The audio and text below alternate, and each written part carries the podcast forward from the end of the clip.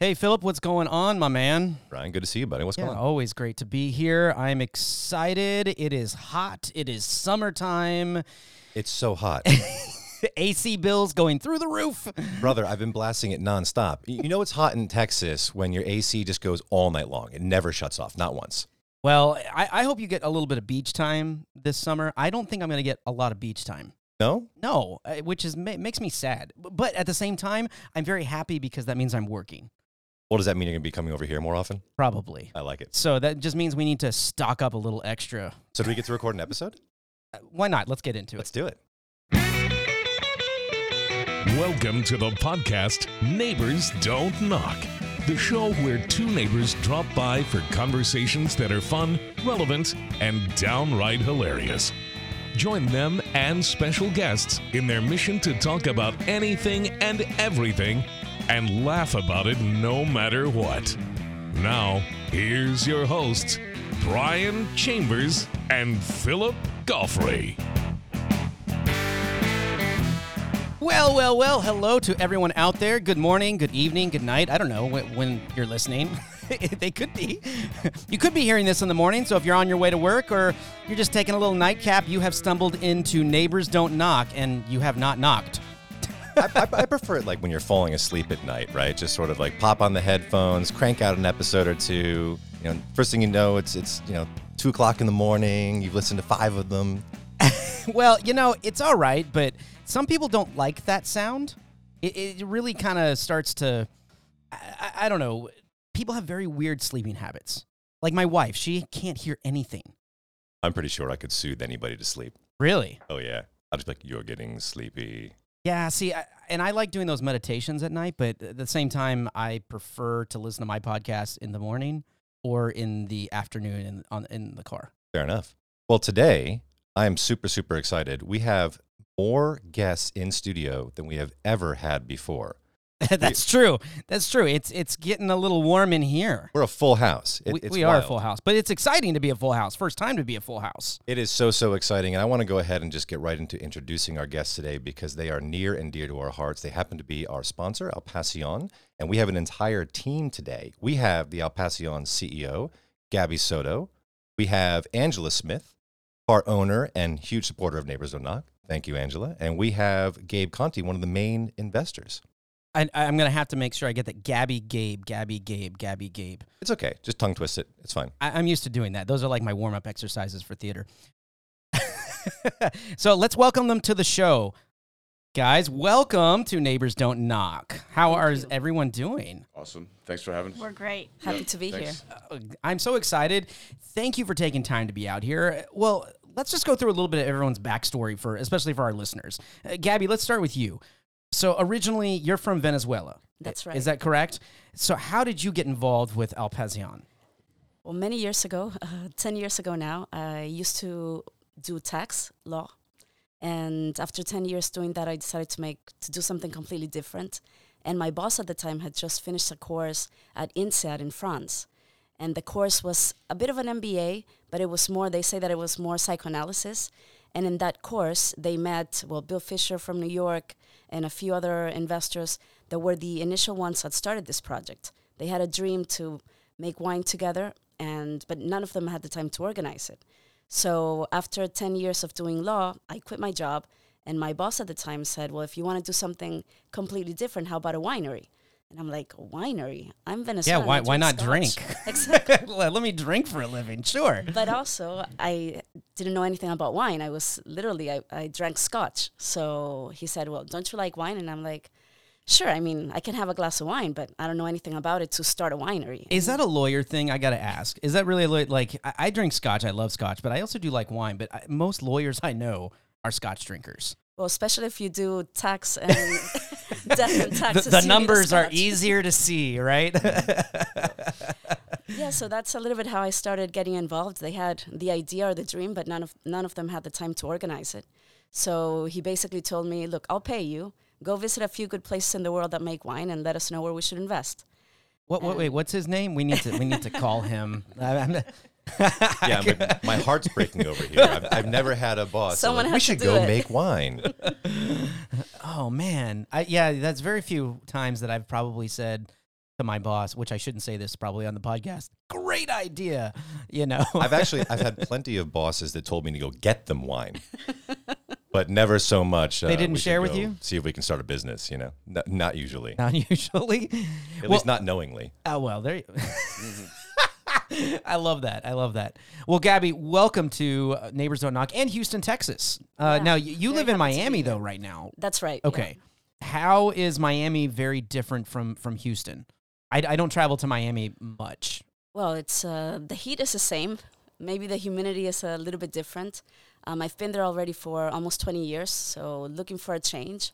And Texas has, has been welcoming our wine very well. And every time I come here, I have a lot of fun. I think people are very open.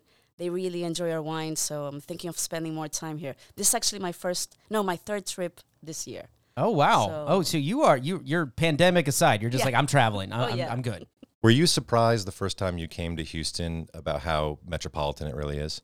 Actually, I was, yeah. Me too. Yeah. When I moved down here, I expected like yeehaw, me cowboy hats and belt buckles, and I then I got a like hat.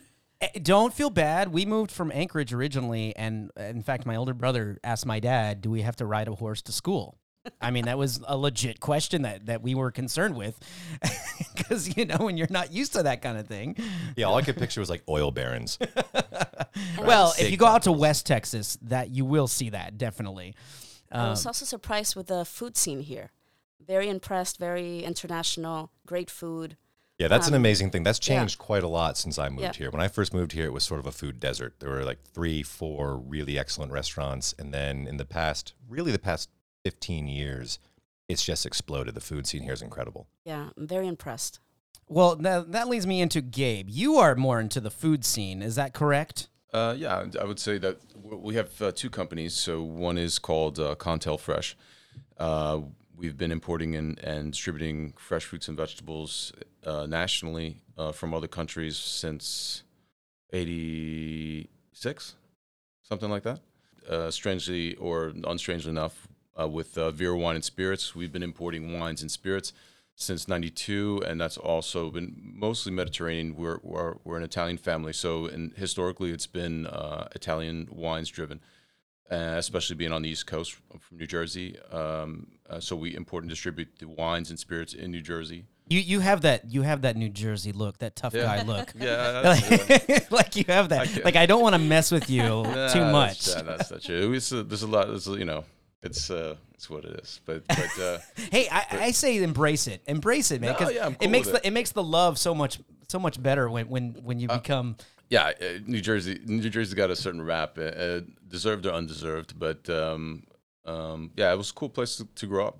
Um, and we have a lot of fun distributing the wines uh, in New Jersey, distributing liquor in New Jersey, and and then- and then uh, contrasting uh, being able to travel the United States and internationally. is just an incredible perspective that I'm really uh, super fortunate to be to be allowed to do, and, and it's part of my life you know you see and meet really incredible people um, and have sup- such a great perspective about how other people live their lives Well, um, I, would- I do want to get to that how you guys have your paths crossed, but I do want to know was getting into food and wine something you've always wanted, or something that inspired you when you were growing up for some reason, or is it just kind of coming from that type of family? Because I know Italian families tend to and it's a family business from New Jersey that we're running. is it? it is no, it is a family business. No, I did not. Uh, I did not. Um, But you didn't see yourself somewhere else. No, no, I did. I, no, I didn't. Um, growing up in school, uh, I kind of always knew that that I'd be working uh, with my family in the business. I've been working with my dad since I was nine. Uh, anything from driving forklifts to packing boxes to making boxes. Uh, we started in the flower business actually, and then it just kind of progressed. You know, um, you know, since then you have other passions that come up, and and you always kind of uh, regress and say, hey, you know, you make different decisions, send you on different trajectories um, and maybe maybe similar to you guys coming from Anchorage or coming from different states to Houston, and it's like you know we were talking about that last night. We were at dinner. You have a, a certain decision that you make or a certain circumstance that presents itself that kind of throws you off into a different direction, and and you have a whole different set of outcomes that weren't expected. So I would, if that answers your question. Yeah, no, no. I, I Yeah. think that's I think it's wonderful to hear because uh, for my profession, it's very easy to branch out. I shouldn't say it's easy, but you know, you're always working and you're always looking for opportunities.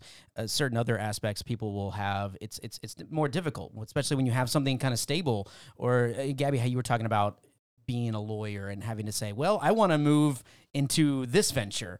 It, it can be very scary, uh, Yeah. and it can be a big risk, but the reward sometimes is fantastic. So I'm glad to really hear that that's something that has worked out well for you. I'm Yeah. picturing all the people that are born and raised in Houston hearing you tell that story to dinner, and like 10% of them are going, See, see, it's a family It's a family business. business. I kind of said- I mentioned that under my breath a little bit. I "A family business from New Jersey. You know. Don't mess with the Okay. family, though. Yeah. That's the only thing. Yeah, so I, I'm, I'm Googling uh, Conti family. yeah. Normally, I have a much more raspier voice, but uh, you know, try to clear it up a little bit for the podcast. Oh, that, well, that, that's much more intimidating. Yeah, so tell me, who raspy is, who voice. is Vinny the fish? What, what's going on? We don't talk about him anymore. Exactly. So where is he buried? Yeah, right. concrete, in concrete. No, it's a fish. He Yeah. swims. He swims. oh, that, yeah.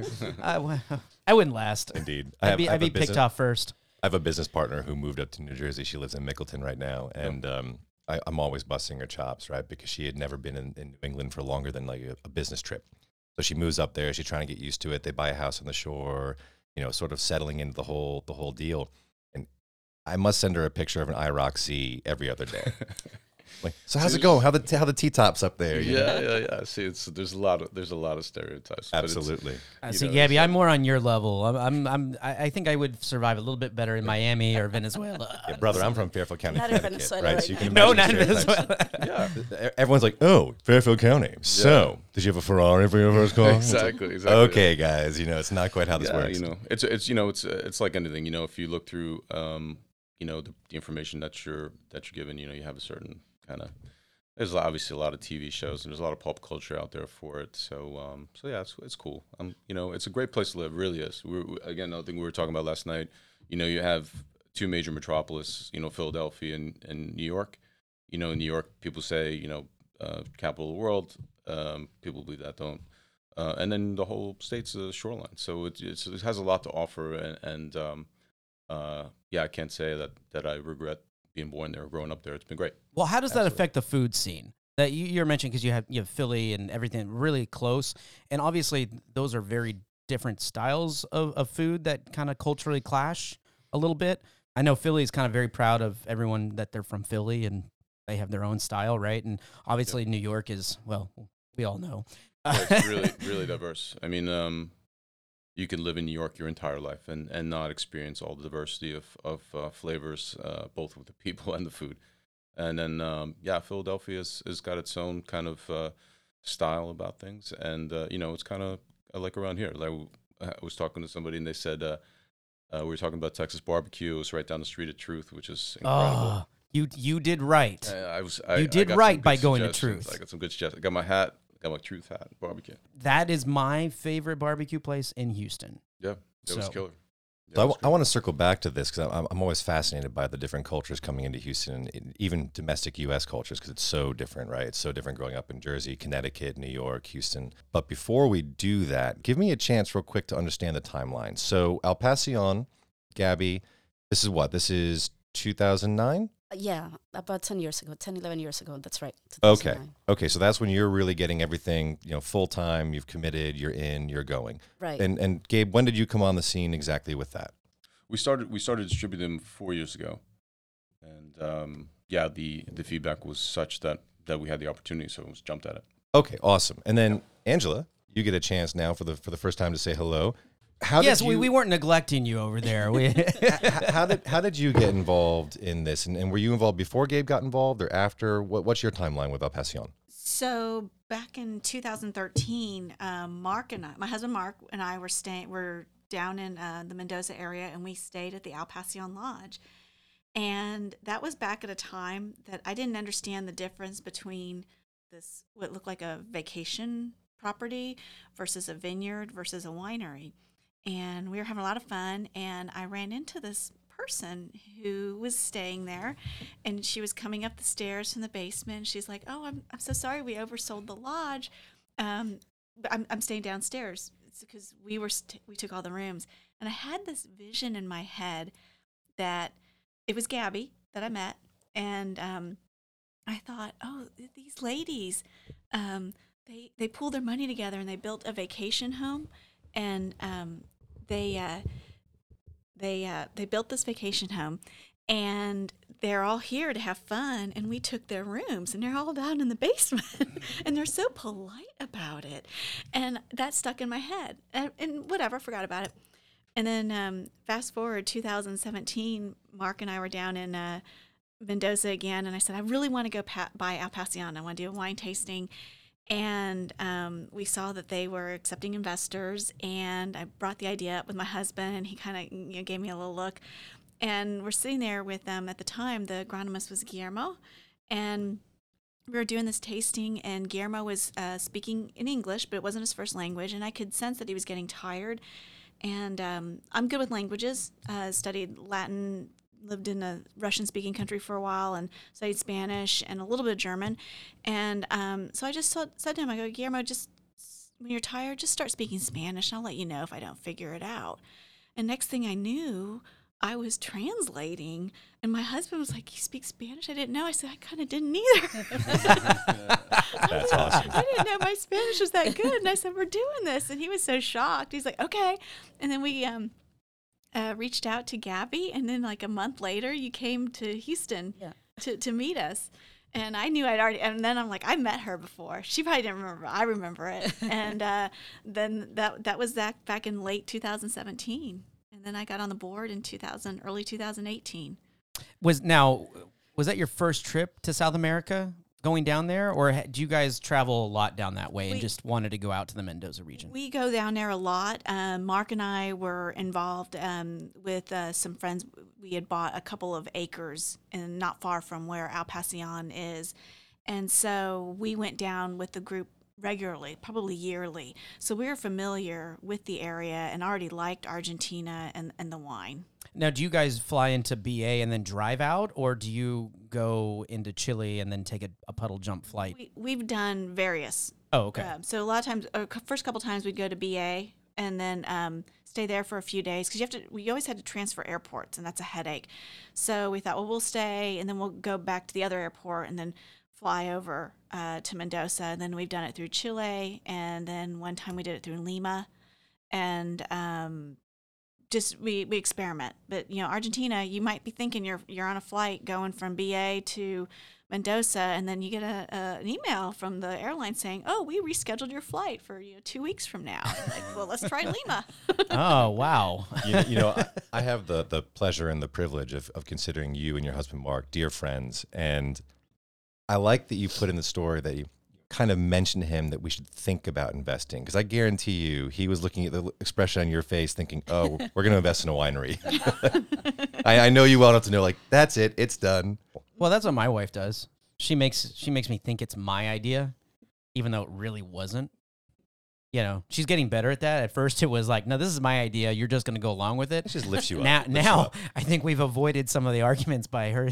She just makes me think that it's my idea. I actually love whenever we promote El Pasion on social social media. One of the things that I love is the pictures of all those lodges. It is so exquisitely beautiful. Oh, I, can stare at them nonstop. They were a, a screensaver on my, uh, you know, on my Apple TV or my TV one day, and they were just kind of popping up. Yeah, I, I, And- I can see desperately wanting in after you've had the opportunity to be down there and, and, and experience that and see them in person. And I, I hope that our listeners get a chance to fly down there and check them out in person because it's I, I can't wait myself. Well, hold on. Let, let, let, let's let's go. Let's go there. How long did it take to get the lodge and everything up and going from from start to finish? Let, let, us talk about that process because the pictures are beautiful, but how big is the property itself versus the vineyard? So it's 85. I always talk in hectares instead of acres. So it's 200 acres. 200 200 acres. acres. Okay. Um, of which we planted about 60 hectares. Um, and we planted, well, Malbec mainly because that's the, the grape that Argentina is known for. Never never drank a Malbec from Argentina that I didn't like. But you have to try ours. I absolutely, I absolutely. Well, I, I we have a we bought a case actually, so we've been drinking. We've we've been drinking. You guys. All right. there are a lot of people that say, "Oh, I don't like Malbec," and I'm like, "Try this one," and they're like, "Oh my God, this one I like." It's a well-made Malbec. it was the vineyard that happened first before the Yes. lodge and stuff. Is that is that kind of Um, correct? Or so- Angela, were you guys all together on that? No, f- um, before I met Angela, we bought the the property about 2009, and when we bought it, we thought, you know, by consequence, we're going to have the the ability to drill a well and have water to plant. It doesn't work that way. So we for three years we couldn't get a permit to drill the well. And Argentina, being Latin American country, they were asking us for bribes to give us the, the, the permit, and we refused to pay. So three years down the road, I spoke to um, a lawyer that specialized in water, whatever, and we happened to have another well that was not functioning. But with that well, we were able to get a permit to dig to dig another well in the end, we were able to plan about three years later. But in the meantime, we said, what are we to do now? Let's at least build a house that we can come and enjoy. And initially, it was to be just for the investors, but none of us live there. So we said, well, let's rent it out to the public. Beautiful house. It's six rooms, well, as you've seen. And last year, we also built um, glamping area, three beautiful tents in the middle of the vineyard. I know that that's what I'm after. I'm yeah. after the glamping tents. It's really, really spectacular. Yeah. Now, do you so, find that the guests that take advantage of the glamping area are are mostly from the Americas, or are they sort of internationally coming in from everywhere? Um, well, I can't answer that yet for the glamping because when we opened it, which was last year February, uh-huh. immediately after uh, COVID started, so we were mainly opened just for the domestic market. So mainly people around the area and some people from Buenos Aires. But traditionally, one of our biggest clients uh, or customers are from Brazil, which, well, very close by. They love to have a good time, they love to experience new things, love the wine. So, but a lot of Americans also, a lot of Europeans. It's very, I think 90% of our customers are international customers. Well, that that's wonderful, Angela. Where did you guys stay in the house uh, or the glamping tent? Like, which do you prefer? Because I know you've kind of done, you've looked at both, right? We had not been able to get there to experience. Oh, the, glamping. the glamping. So you haven't been back yet. Yes. Okay. And and as I know this probably sounds strange, but I I get to become a creature of habit, and so I if my oh you have a room you like it's well, like this is our room we tend to seems like we stay in the same room but if you ask my opinion i want to stay in the lodge but my husband wants to to try the glamping structure and I have no reason to not try the glamping structure other than the fact that I've never done it before. Mm. That's the whole reason why you should. okay, so we're going to be expecting to see pictures from you and your husband in the glamping tent. So is it going to be your idea or his idea? It'll be his. Perfect answer. It's always his idea, didn't you know? Yeah. Planting seeds. Okay, so back to the timeline. So you you drill the two wells, you get you get planted. Right. Mostly Malbec. Uh, yes, and and we hired uh, Pedro Parra. He's one of the few PhD in terroirs in the world. He's originally from Chile but studied in France. And he told us exactly what to plant where. So it's not like we said, "Oh, I want to plant Chardonnay." He did a soil study basically dug holes throughout the property and he was very impressed by the different micro terroirs. So, and you can see it while you're walking throughout the the farm. Some areas have big rocks, other areas it's very sandy that you kind of sink on the ground, and it all provides um, a lot of character to to the wines and diversity. Does he live on the property? No, no. He just did the soil study for us. We planted and um, well, we planted Malbec, Cabernet Sauvignon, Merlot, Syrah, Chardonnay, Sauvignon Blanc, Pinot Noir. Pinot Noir. Pinot Noir's a new one. Cab yeah. Franc. And Cab Franc. Oh, I love a good Cab Franc. Oh yeah, y'all are making beautiful. everything. Well, it's uh, it's quite a aside bit, from yeah. the ten, aside from the Tannat grape, which I learned in Uruguay that is very big there. Yeah. I don't know. Do you guys plant the Tannat? No, no, no, uh, no, plans to. No. Okay. Not for and, the time being. No. And one of the things I want to bring up too is there were no vineyards ever planted on this land, so it was greenfield space. Oh wow! And so we, this is the first time vines have been planted in, on this property. Yeah, and it's organic. We farm organically. Uh, we also apply low intervention, so we try to influence the wine as little as possible. Um, try to make it as natural as possible. We use native yeasts so no, try to avoid any chemicals or things like that. Now, it's the whole thing about having a vineyard and finding property, because when you say South American wine, people immediately think of the Mendoza region. Mm-hmm. Um, at least to me, that it, it at least sings a little bit more sometimes.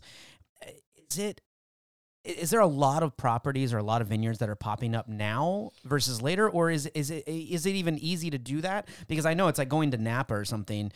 You you better have somebody that's really really gonna invest because you just can't do it because the land's so expensive. Right. Um, well, Argentina has been making wine for many years, but it was traditionally more table wine, so not not the highest quality.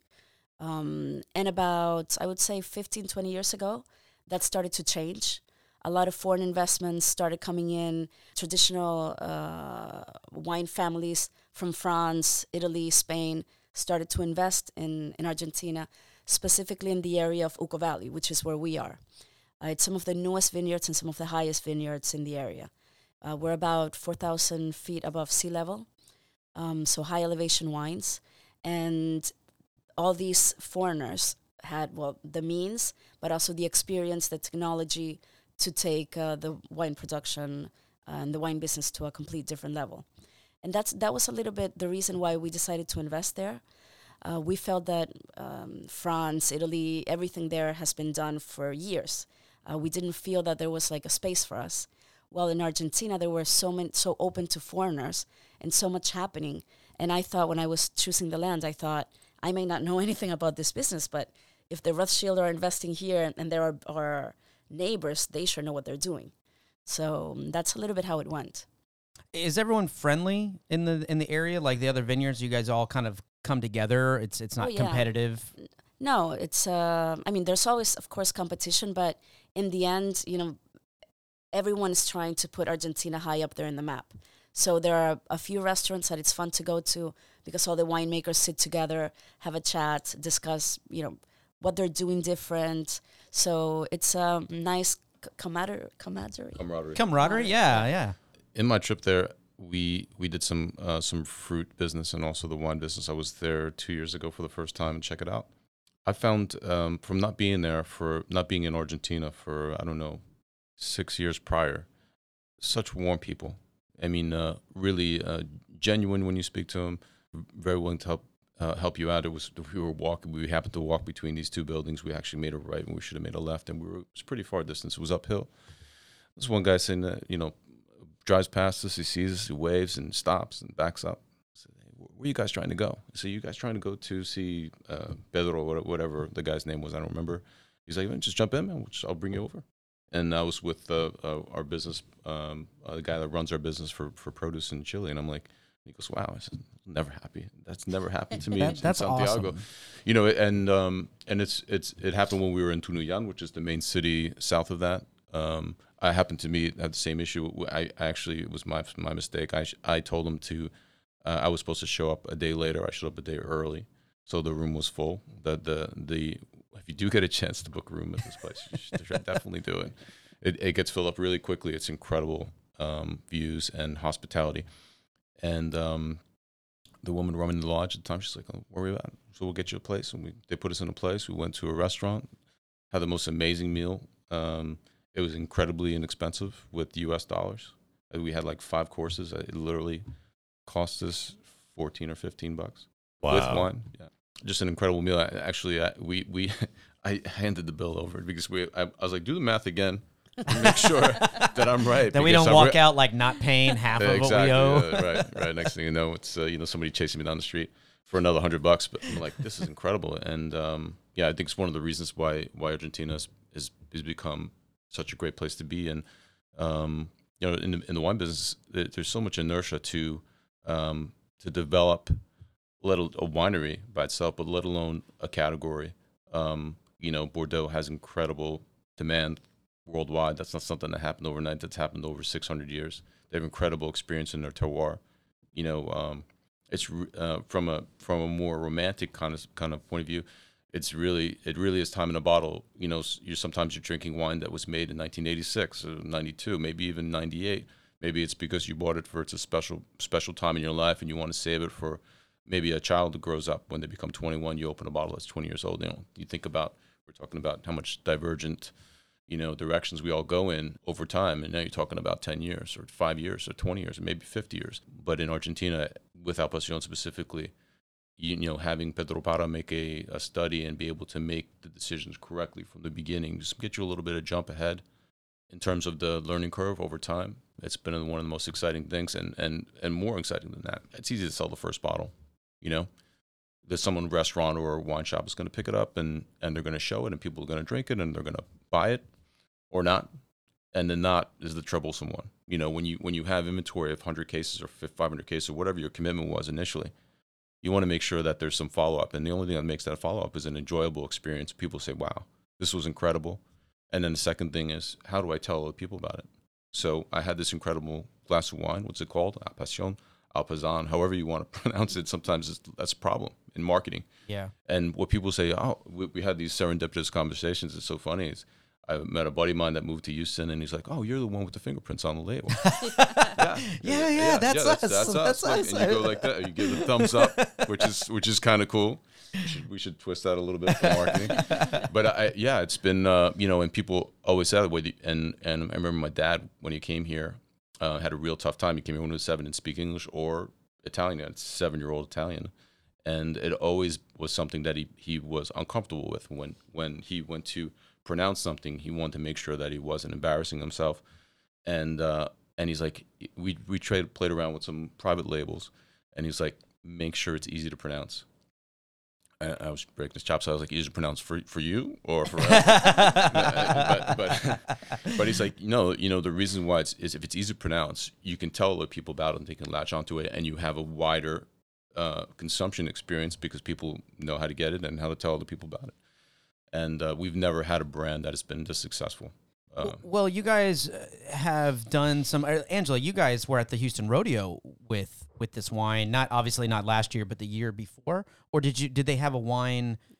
Ro- Taste- the best tasting or- Oh, okay. So we um we entered the competition, and uh, two years in a row we won medals, and then as a result we were invited to participate in the the Best Bites event, which is uh, I don't know how many vendors, but there'll be a, a hundred plus food vendors, and then wine vineyards being represented, and people come by and get um, it's a charity event, so they raise money and they pay whatever it is, and they get a glass, and they go and get samples of wine everywhere.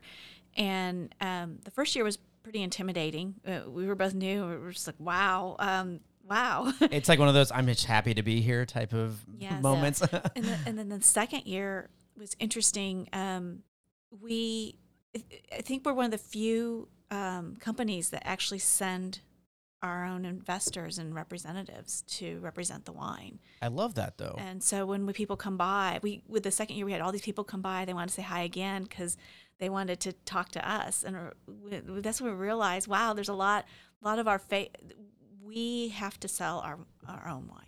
Well, it's a very personal project for us. I mean, we put the names and prints because we're guaranteeing the quality. We're something that we are very proud of, um, and we won the the um, rodeo a- a prize in that. What was it called again? The um, I'm forgetting. yeah, but it was like the we um, trophy. It was the best wine in class the trophy. universe. I think it was but like really, it was best the in best class. in class. Oh, okay. Yeah, yeah. And we we never got a buckle. We haven't gotten a buckle yet. Is, is Um, th- so that's now a goal for at least for the at least for the Houston rodeo get get, sure. get the buckle. so I don't I, I, I don't really remember exactly what it was we won because I was always overwhelmed looking at the list and understanding the different categories. But um, it was it just felt like such an honor to be there and to um, they they get to experience the cowboy boots and the hats. And I loved that. it. That's true. There's there's that bit of Philip, Texas have you right have you been? I have many times. Okay, but have you been to the cook off and the? I have Okay. many times. Yep. Okay, good. We're just making sure because we've never been together, so I wanted to ask. I w- when was the last time you went? Last year, I I mean- mean, the year it got shut down. Oh, the year we Yeah, shut down. I, Okay. I was at the cook-off, and they shut it down like two days later. Oh, jeez. Uh, well, I hope that you guys get a chance to go back. Uh, it's becoming a really big deal, at least here in Houston, uh, for for people. And and the rodeo, it's it, the Houston Livestock Show and Rodeo. For those of you that are listening out of state, is one of the largest rodeos in the in almost in the world. I think it now. I'd have to look up. I, I might be misquoting that, but it is one of the largest, if not the largest, in the United States. Well, yeah, to give you an idea of the size of this thing, in, in 2019, the um, total economic impact to Houston of the Houston Rodeo was $227 million. And the economic activity that they measured going through the rodeo was just shy of $400 million. It, it's, it's definitely a huge deal. A wine made with passion and soul is a great way to bring people together, and that's why we choose Al Pasión. Al Pasión is an award winning wine produced in the Uco Valley region of Argentina and can be found in fine restaurants and retail establishments all over the world. Taste the passion today or book a trip to their vineyards and experience their exquisite lodge and glamping tents. Learn more at www.alpasion.com. And now back to the show. Okay, so first of all, again, it's so great to be sitting here with all of you. And we have talked about a little bit of traveling down there, the wine itself. What is coming up next for Al? Well, this year for us, it was uh, one of the biggest milestones because when we started the project or when we started making wine, we started by producing the wine at the winery of our winemaker. So we did it a little bit different than most wineries. Um, we said, let's get the sales going, let's start building a brand, and once we have a significant number of or an important distribution network, then we start with a winery. Um, and that's how we did it. And this year was the first year that we produced everything on site. So we are now state grown and state bottled wine. Um, that for us was a, a really important step. Um, and then I think something that we're now discussing to do is we have a few more um, hectares left to plant, and we want to experiment with a few uh, different varietals, maybe some that are not even native to Argentina. So we already have most of the vineyard with uh, varietals that we know do well there, but we want to be a little bit crazy and experiment uh, with something brought maybe from Italy or or or Chile or. But we'll see. We'll see what's uh, what's next. It, it, I just see that you see grinning there. So obviously you you have plans and things going on, which is great. I, I love to see that because that that means you are so passionate about the project and about I, I, call it a project, but really it's it's just a labor of love, isn't yeah, it? it is. And the name, well, the name Al Pasión comes from two words in Spanish: alma, which means soul, and passion, pasión. That's beautiful. It really is. It really is beautiful, and I, I love I love the way the label itself looks. I love the fingerprints. I think that's so cool. You know, the, what was a great thing about the, the mark was was the fingerprints. People like, yeah, they re- they at least fingerprints. recognize it. Yeah. So even if they're not Everyone saying it correctly, remembers they just remember yeah. it. Yeah, it's Oh, the the one one- with the fingerprints. Yeah. Uh, and then there's and then we have uh, uh, the What About Me line, which is uh, lower cost Sauvignon Blanc and Malbec. That just, I mean, What About Me? It's pretty, you know, unforgettable. I mean, it's really easy to, to remember. That's definitely a good name. Yeah, Yeah. I Yeah. dig that. How, how many investors do you guys have? Because every is it every single one that is their fingerprint is on the bottle, Yeah. or have you had more since? Do you redo the labels? Well, we we have two, three labels: one for Europe, one for the U.S., and one for Curacao. In Curacao, we have a lot of investors. Uh, Angela has been there, uh, and this has allowed us to also have presence in a lot of different um, countries. We're now being distributed in about 22, 22 23 countries, and the investors make a great. Uh, uh, it's part of what has allowed us to to get this far so quickly. Um, the wine business is, is a long term business, um, and it's it's cash intensive because you you have to think that when you uh, produce a bottle, you will only sell it at least three four years down the road. Um, and by having a few more investors than the initial ones, even people like I'm an investor, friends of mine that you would not normally be able to own a winery uh, by having smaller, uh, let's say, participations you can have your dream come true. Well, let's real quick. I, I just want to ask something about that because it, when you see the result in a, such a positive light and and something becoming successful, I think it's easy for us to look at it and be like, I could do that. You know, I, could- I could own a bar. you know, I could run it, Okay, right? the own a bar conversation for sure. I don't think I've ever had a No, we could not- we thought, couldn't could own a bar. Yeah, no, We no, couldn't you own a bar. We, we should not be allowed legally to own a bar. bar, You and I, right. that'd be tragic. but what are some of the the I don't want to call them pitfalls, but the challenges that people don't really see when it comes to uh, something uh, as large as this? First, Argentina is not an easy country to invest in. Um, although people are great, uh, fun, but it's as well. I'm from Latin America originally, so I, I understand that. But for maybe an American or a European, it's difficult to, let's say they make a promise, or yeah, we're gonna have this ready by tomorrow, and tomorrow is the next day or the next day, or so there are a few challenges with the country itself, um, government. Uh, Um, but I think one of the biggest challenges is, like I s- mentioned before, the time. Um, we want everything quickly, especially nowadays. Everything, the turnover, turnover or turnaround of things in 24 hours, and and nothing happens quickly in wine. It, it you have to give it time. You have to, of course, in the end, once you open a bottle of wine and you taste it, you say, well, the effort was worth it. Or sometimes we're discussing all the challenges, and but then we sit in that beautiful terrace, look at the Andes, look at each other and what we've built, and everything was absolutely worth it. Um, but we know that the best part of this project, we will probably not see ourselves, but our kids or grandkids. Uh, and that's one of the reasons why we are doing it to leave a legacy. So that brings us to the distribution into the United States. And, and Angela, I'm quite curious. I know that you're heavily, heavily involved now in the Houston efforts and the Texas efforts of marketing the wine and making sure that distribution goes smoothly. I imagine that there can be challenges just getting the wine out sometimes. Absolutely, yeah. So, can you tell us a little bit about what's happening now with the Houston market since we're recording here in Houston? Certainly, certainly. So um, we uh, we work with a distributor, Selected Wines of Texas, and um, we have a, a couple of uh, sales folks who help us, uh, Nick and Tim, and um, we've discovered that our one of us attending the initial meeting is really key because people want to know that they're buying from a real person. These are these are real people. It's a, our hearts and souls are in this, and we are. Gabby and I do a lot of calls together, and we effectively communicate that, and we find uh, that by showing up, that's half. That's half of business is Yeah. showing up. We we just go knock on those doors, and and we show up, and we show up with uh, enthusiasm. And we we've been doing a lot of staff trainings where some restaurants here. I mean some amazing restaurants here who and the chefs and management invest in their staff coming in half hour hour early and they're there with notebooks and they're ready and they're tasting the wine and asking gazillion questions so that they can turn around and sell the wine I their- love that. That must be so fun. But those are the restaurants you want to go to because I don't know how many times we've gone somewhere and we ask for a recommendation. And and yes, sometimes they're like, oh, I, I like this or this. But when you hear somebody, when, when you say, well, well, what are you thinking? It's like, well, what are you eating?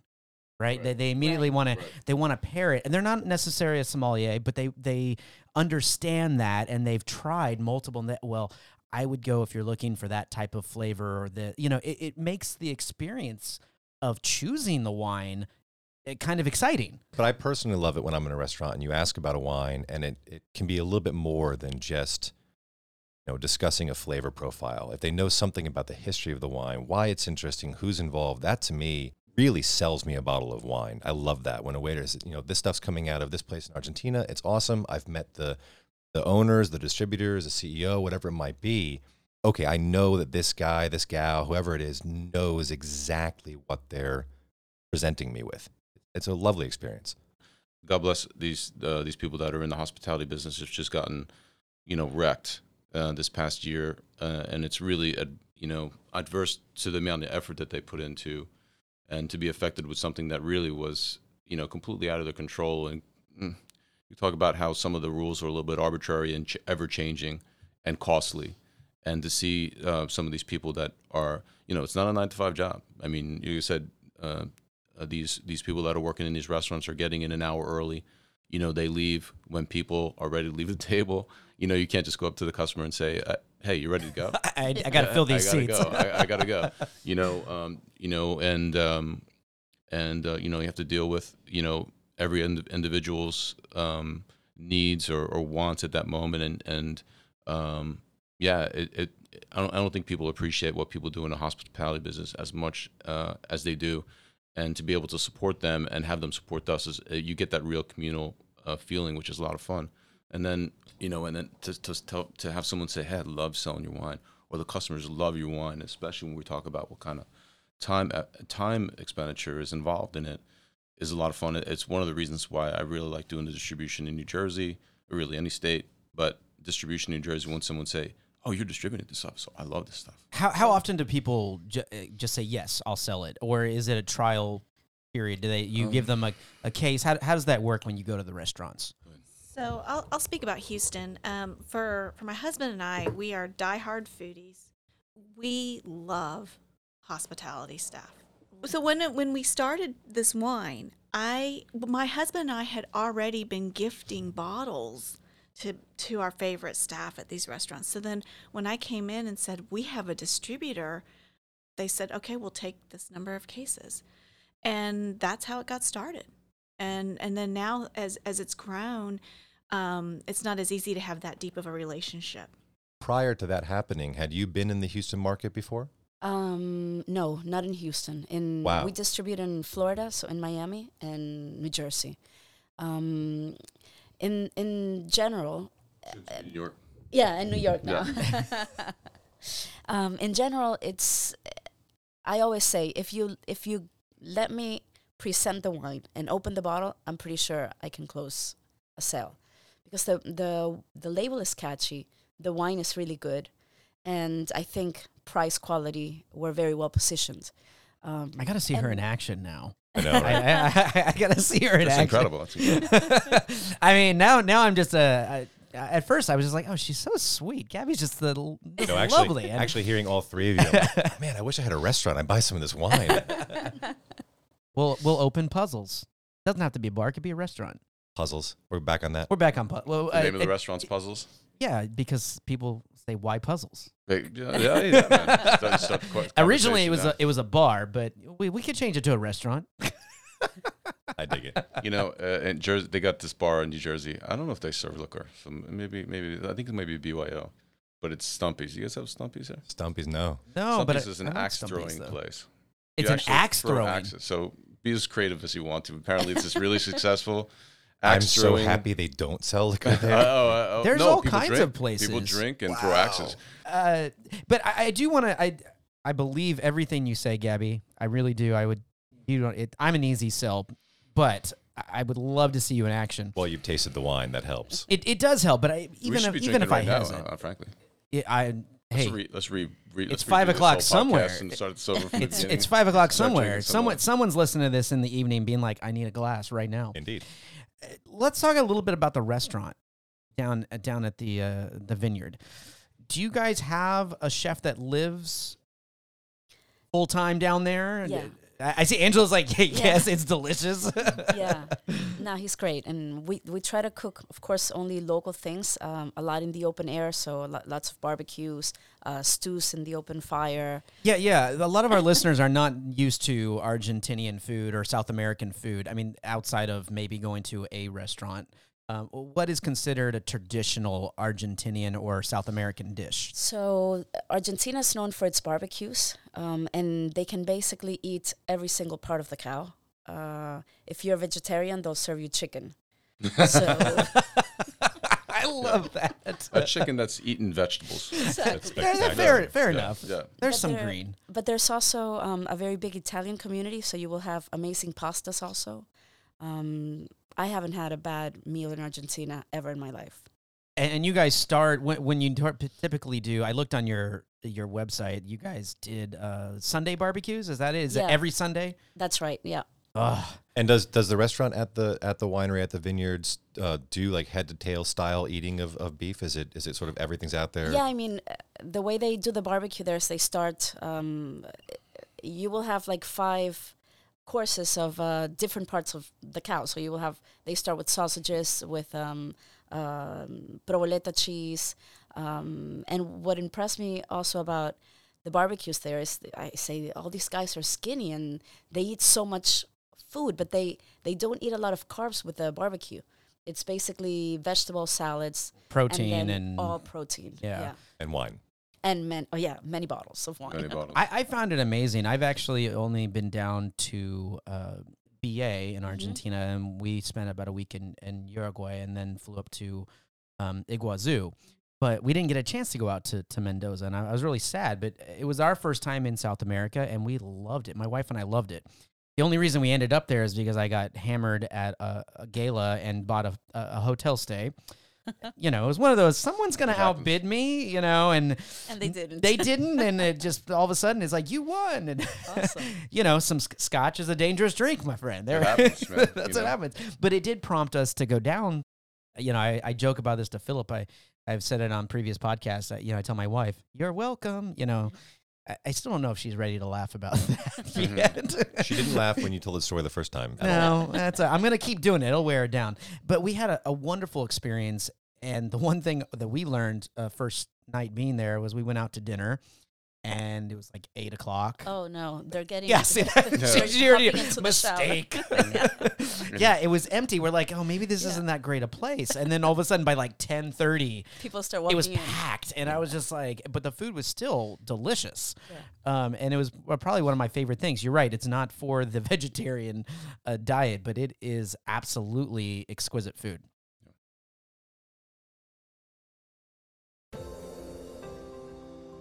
Neighbors Don't Knock is produced by C&G Communications. C&G specializes in small batch voiceover and video production for commercial media, podcasting, radio, and more. They combine years of experience in acting, podcasting, and sales to offer big media products at small business prices. To learn more, visit our Facebook page or email us directly at admin at neighborsdon'tknock.com.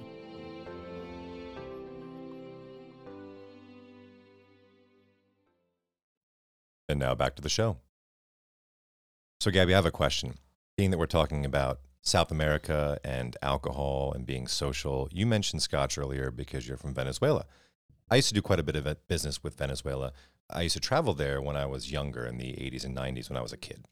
Scotch there, like national pride. Everyone loves it.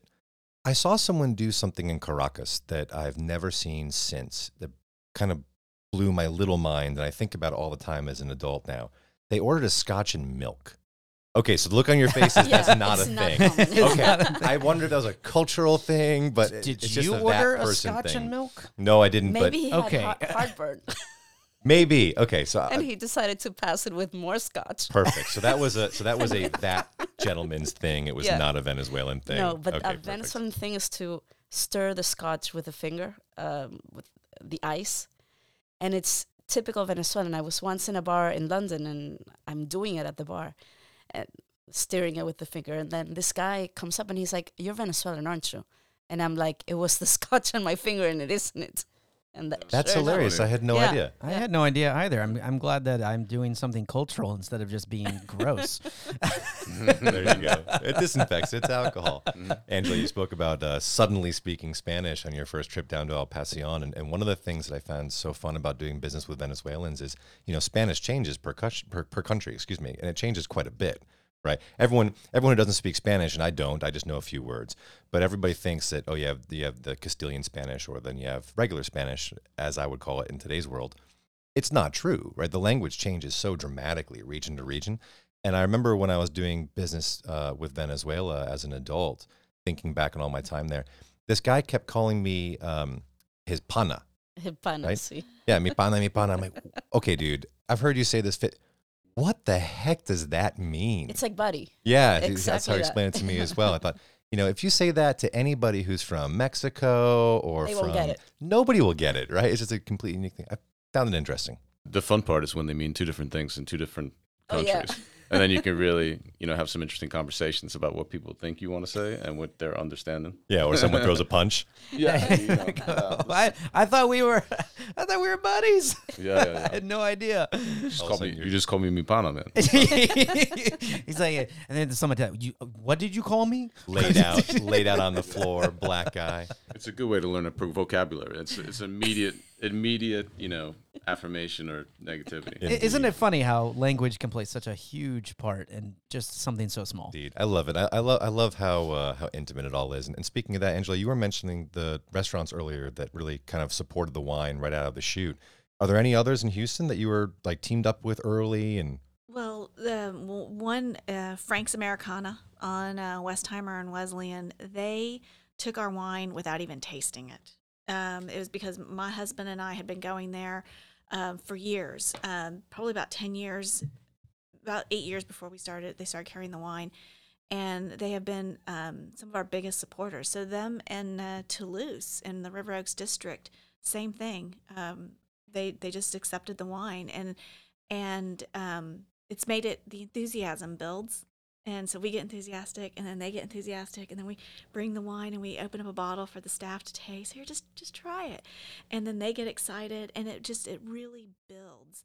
And that has been um, being able to form those relationships since Mark and I live here in Houston, and now as a result, especially after the pandemic, the, some of these restaurants that we're talking about, like like Frank's for example, they never laid off their staff during the pandemic. Their staff, instead of serving at a table, started delivering food, and we feel that um, we, we just don't want to cook but we now i don't think we eat a dinner at home ever because we just want to go support the industry that we feel has been so supportive not only of our, our brand but uh, for us personally. It's it's a it's a social interaction and it's very satisfying I love that. It warms my heart hearing stories about restaurants that, that managed to keep their staff because there were a lot of restaurants that were not able to do that. They were not able to keep the doors open and had to shut down and shutter.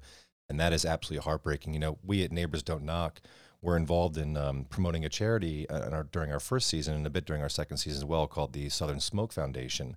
And actually, Chef Shepherd, who was kind enough to be on the show, was heavily involved in that and, and founding that um, that charity. Yeah, and, and that was helping all of those in the hospitality business. So he was, especially during the pandemic, because they do this every year, and it was allowing him to pay people in the hospitality business to continue to, to, to do it. So we, we're uh, big supporters yeah, uh, of, absolutely. of the of the industry. they wound Absolutely. up shelling out millions of dollars to help uh, restaurant tours and, and you know, wait staff and bartenders and, and bussers and people in the kitchen uh, get a paycheck and be able to support their family. Yeah, which is j- just really like the vineyard and everything. I mean, it, Yeah. it takes a it takes a, a village to, to, to run a village. It really does. And, I, and I'll give Frank's a little uh, plug myself because I love that restaurant. They're, Frank's is spectacular. We've been going for years as well, and they're just the nicest people. They care about the community. I hope to see them succeed and, and stick around for a long time. And the way Houston's growing, they've got a real shot. I think I think Houston has a has a better chance of bouncing back quickly from the pandemic than a lot of cities in the country do.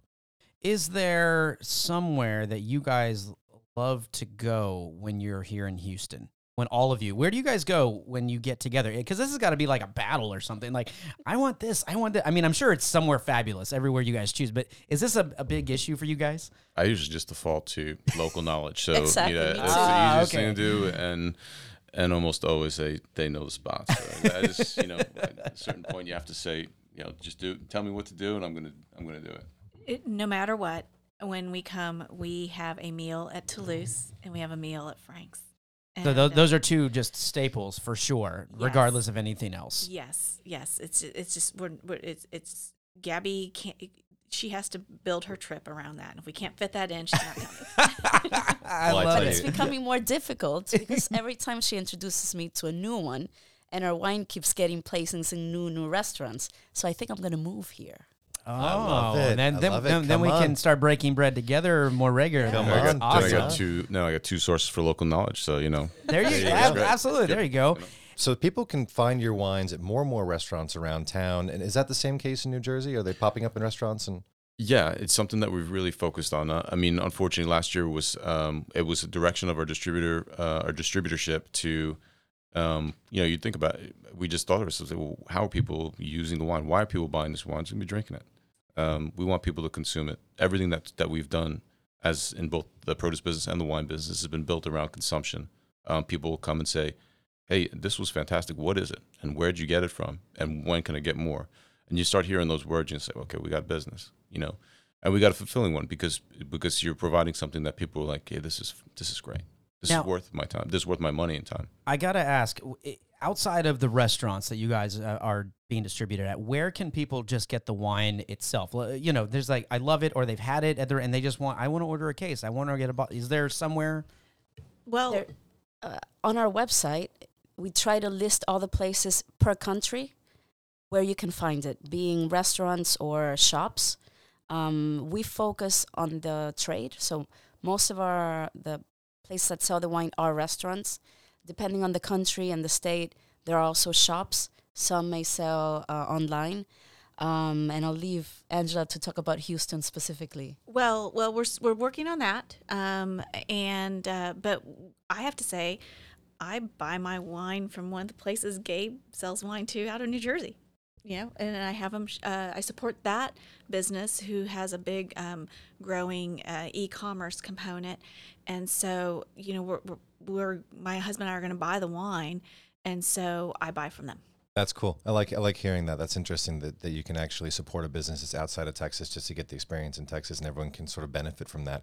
You know, we'll make it a point for our listeners to have uh, your website listed in our episode description, also in our social media, and if there's any place that um, you know you all would ever like us to specifically mention, our website descriptions are open and ready to go. So we'll happily promote that. Yeah, for all our listeners, you can go to elpasion.com and the episode description will list all of the links where you can find this great wine or restaurants and go try the wine. So you guys want to check that out. Also, if you're interested in glamping tents or making a trip down to the Uco Valley down there, it, it is absolutely gorgeous. If you go to the website, you can get more information on that. You can choose your language since there's so many international travelers. So if you don't speak English, there, if I'd be surprised you're listening to our podcast. But but Well, you it's d- beautiful. You did, you did beautiful. explain our, our mystery Curacao listeners, so I appreciate that very much. That's good to know. Yeah, it, it, we always think it's it's amazing when we see somebody pop up from a different country that's hearing.